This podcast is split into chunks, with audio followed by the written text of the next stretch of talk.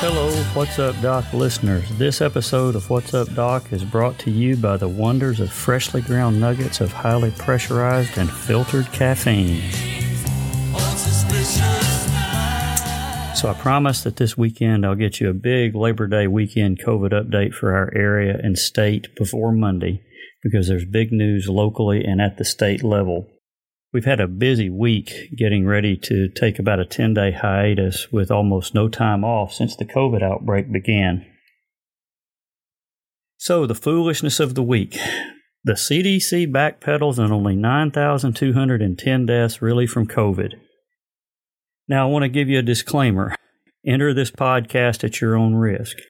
If you are not a Bible believing Christian, or if you cannot stand to have an uninformed worldview challenged, please stop this podcast now and delete it from your device. You have been warned. So, another QAnon touted conspiracy theorist meme has sucked in the naive, politically obsessed, and uninformed. I've been thankful this week to be sent questions by some thinking Christian people who really do want to know the truth and know the best. And rather than just post and share things that aren't true, they actually had the wisdom to ask. So, just to read from a modern healthcare article this week that addresses this, and this very succinctly states what's actually happened with these numbers. And I quote from the modern healthcare from the previous week. The Centers for Disease Control and Prevention did not backpedal on the number of deaths caused by COVID 19, reducing the figures from nearly 154,000, that is now 165,000, to just over 9,000, as social media posts claimed. The term only 6% trended widely on Twitter over the weekend as supporters of this QAnon conspiracy theory promoted tweets that falsely suggested that the CDC had updated its record to show that, quote, only 6% of U.S. deaths tied to COVID 19 were legitimate, end quote. Even President Trump was among those who tweeted the information, which was later taken down by Twitter for violating their platform rule.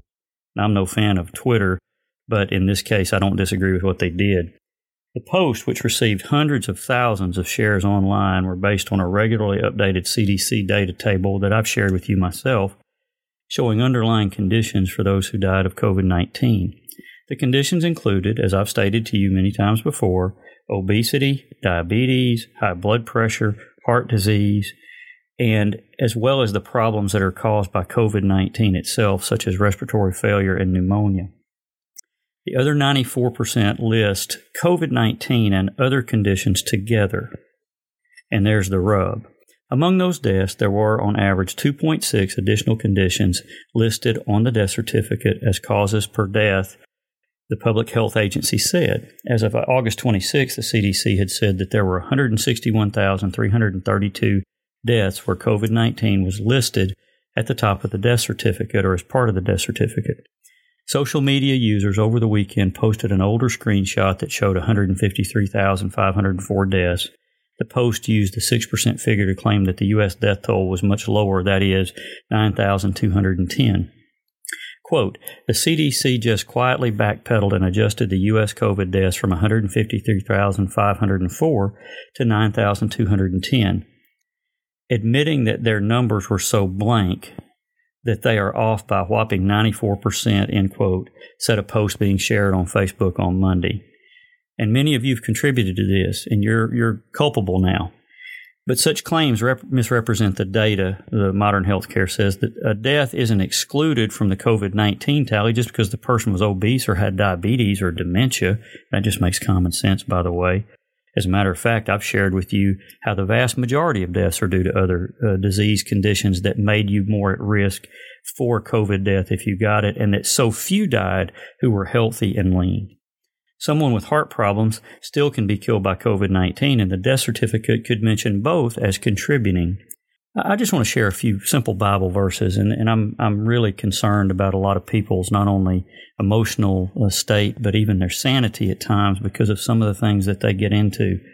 These are just some some wise proverbs from Solomon and others, and I'll I'll try to get the the few in that really apply to this. The simple believeth every word, but the prudent man looketh well to his going. Proverbs fourteen fifteen. You know, by the way, lost people don't admire simpletons. He that hideth hatred with lying lips, and he that uttereth a slander is a fool. Proverbs ten eighteen.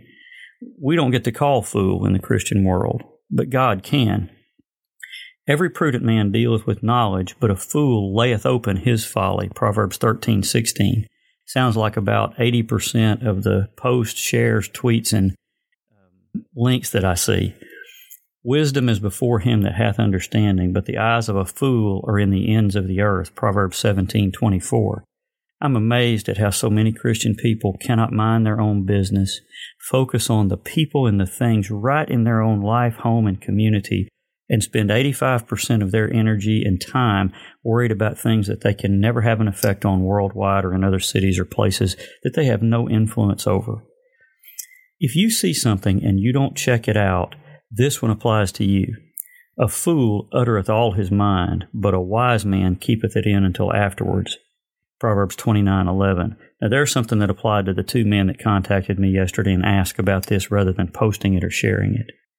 So, regarding death rates, death certificates, and COVID, I've reported to you that 80% of children's deaths, according to the American Academy of Pediatrics, are attributable to obesity, regardless of race or other issues. We've discussed on our YouTube channel and on podcasts that over 90% of the deaths from COVID are related to preventable lifestyle diseases and conditions, especially related to obesity and all that that brings with it. I also personally have spoken to the director of the Office of, of, Registry of Deaths in the state of Arkansas and all of the vital statistics for the state of Arkansas. We had a good conversation. And she reassured me that we, like most other states, require that physicians and only physicians, on their honor and as a matter of licensure for that state, list that COVID 19 was the primary and proximate cause of death on the top line of the death certificate for it to be counted as a COVID death. We might list several other associated contributing factors, but COVID 19 disease must be the reason that they died, in our personal medical opinion, under oath. As a matter of fact, we have to sign an affidavit that the information on the death certificate is true and stand under penalty of loss of license and fraud if we falsify a death certificate. Yes, there have been some cases in some states in which the numbers may have been fudged, but the legal obligation and the issue of oath and honor will assure that only a few deaths are attributed to COVID 19 that aren't legitimate ones. And, folks, even if this was 10% of all the deaths, which is preposterous, we would still have over 145,000 deaths right now out of the 165 to 170,000 deaths that were attributed to COVID, even if there were mistakes. Just because the president tweets it, you don't have to share it or believe it. It's embarrassing to me as a believer and a Bible teacher that so many of us are falling for and spreading this kind of nonsense.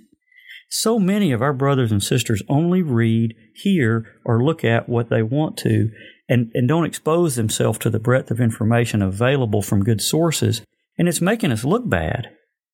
Yes, now I've got my dad voice on today, that my staff calls it, and I'm not going to apologize for that. This has got to stop. Now, regarding President Trump, I support him 100% in this election, not because I admire him or respect him personally. I don't believe that he's a wise man and no one to emulate in your personal life. He obviously lacks self control and humility. I would love to have someone with his fighting spirit who was a wise statesman in the office, but right now, we need a fighter who loves life, cherishes the Constitution, supports Israel, wants to see America great again, and will call attention to the putrid, incestuous swamp that Washington, D.C. has become. And he is the man for the job right now, whether you like it or not. Donald Trump is completely unjustifiable, but absolutely necessary. But some of us need to stand up for the king more than the president. Our allegiances are being twisted as Christians, and I don't believe that God's the one that's doing that. By the way, the only way America will ever be great again is when, as the French philosopher Alexis de Tocqueville said in 1838 in his magnum opus, democracy in America. He said, I sought for greatness and genius in America in her commodious harbors and her ample rivers, and it was not there, in her fertile fields and boundless forests, and it was not there, in her rich mines and her vast world commerce, and it was not there. In her democratic Congress and her matchless Constitution, and it was not there. Not until I went into the churches of America and heard her pulpits flame with righteousness did I understand the secret of her genius and power. America is great because she is good, and if America ever ceases to be good, she will cease to be great. In a day where clickbait includes things like Kayleigh McEnany, Shreds reporter, or uh, someone on Fox News destroys Nancy Pelosi, so many Christians want revenge, pain, and a comeuppance to our enemies. And there's so much that they can no longer even see straight. Some of you are becoming so filled with hate by which our Lord is grieved. The world isn't impressed and wants none of this. And folks, I had to repent of this very thing after God took me to the spiritual woodshed over it several months ago. So, for my Christian brothers and sisters out there, Stop being so gullible and worldly obsessed. Stop focusing and obsessing about temporal, political, and societal things and start focusing on the vastly more important, infinitely more important, eternal things that will never end. Stop seeking revenge upon your political adversaries and start attacking the real enemy that you and I have and do that one by one, person by person, with love and reason. We need to love our neighbor as ourself. There's corruption in high places. The powerful are never going to get theirs. They want power, and no matter what amount of truth or reason they are aware of, it will never slake their lust for more power. They are never going to admit that they're wrong and come over to the side of morality and Christianity unless they are converted by preaching or a personal appeal of the gospel by someone like us. I mean, how exactly do we expect lost people to act anyway? We need to take our hope out of the temporal and place our effort and energy into the eternal. And that's what I, for my part, am trying to do daily. Folks, the gospel is the answer, not politics. I so wish that many would listen to and watch more Chuck Swindoll, Charles Stanley, Albert Mohler, and Adrian Rogers than conservative news and radio. At least balance it out a little bit. Some of you are obsessed, and I'm a staunch conservative saying these things. Our priorities have been warped, and we need to get back to the basics of eternity in the kingdom.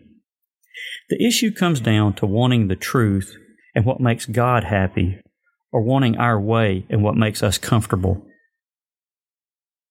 So just because the president or anyone else tweets something that gives us ammo against our political opponents or their presidential candidate, or maybe the media, doesn't give us the right to spread false information that is deceitful based on an incorrect analysis of simple facts that are available to review.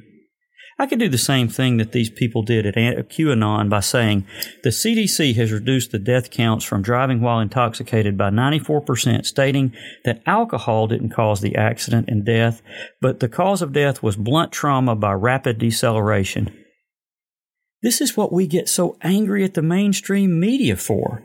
And we're becoming not just users, but dealers. This country cannot be saved. It's gone. The day that we started allowing babies to be murdered in the womb and told God that He wasn't welcome in the public forum was the beginning of the end for the United States of America as we know it. And some of us need to just come to that realization. The only hope that this country has is for those of us that name the name of Jesus to live the life for which He made us in front of people around us who don't know Him. So, these things shouldn't stop us from voting our convictions, living godly lives, supporting those who align with Christian values, and personally resisting evil in our lives. We have a duty to be good citizens. I mean, we don't have to start watching MSNBC for goodness sake. The Lord didn't say we overcome evil with tweets, posts, and politics. What He did say was in Romans 12 12, Be not overcome with evil, but overcome evil with good. Make sure that what you post, share, tweet, or email is first true, and second of all, good. James 1:20 says the wrath of man worketh not the righteousness of God. And he certainly didn't want us to run around on social media like chickens with our heads cut off, obsessed with popular culture and media claims. Some of you are wasting your lives, and you're going to give an account for it. God has convicted me of this, and I have absolutely sought to forsake it, choosing rather to try to inform and calm as many people as possible, and yes, today to reprove some. Hey, I'm not your pastor, but you chose to listen. Nobody held a gun to your head. Some of us need to forsake our wrath, participating in evil, embarrassing ourselves with gullibility, and being the dealers of lies. We've got so much good that we could be doing right now with our neighbors, clients, families, and other church members. The light shines the brightest in the darkness, but many of us have had a bushel over our lights for a while now. The selfishness of Christians and the selfish focus of churches is the problem that allowed this evil and socialism and political insanity to take over culturally in our country. We've been asleep at the wheel since the 50s, and now we're reaping the harvest of that. We got prosperous and then we got lazy, just like every other one of the great cultures and civilizations in history. And just by the way, the average length of the great civilizations in history is 252 years from the day that they became a world power. And that is 2032 in the United States. The only way that Christianity is going to thrive in this country again is persecution. And we better begin to prepare for it. At least twice a week, I review all the relevant data regarding COVID and good medical literature. You have access, it's available to you freely. Use it and be wise. And remember, I really am trying to bless and serve you, even when it stings.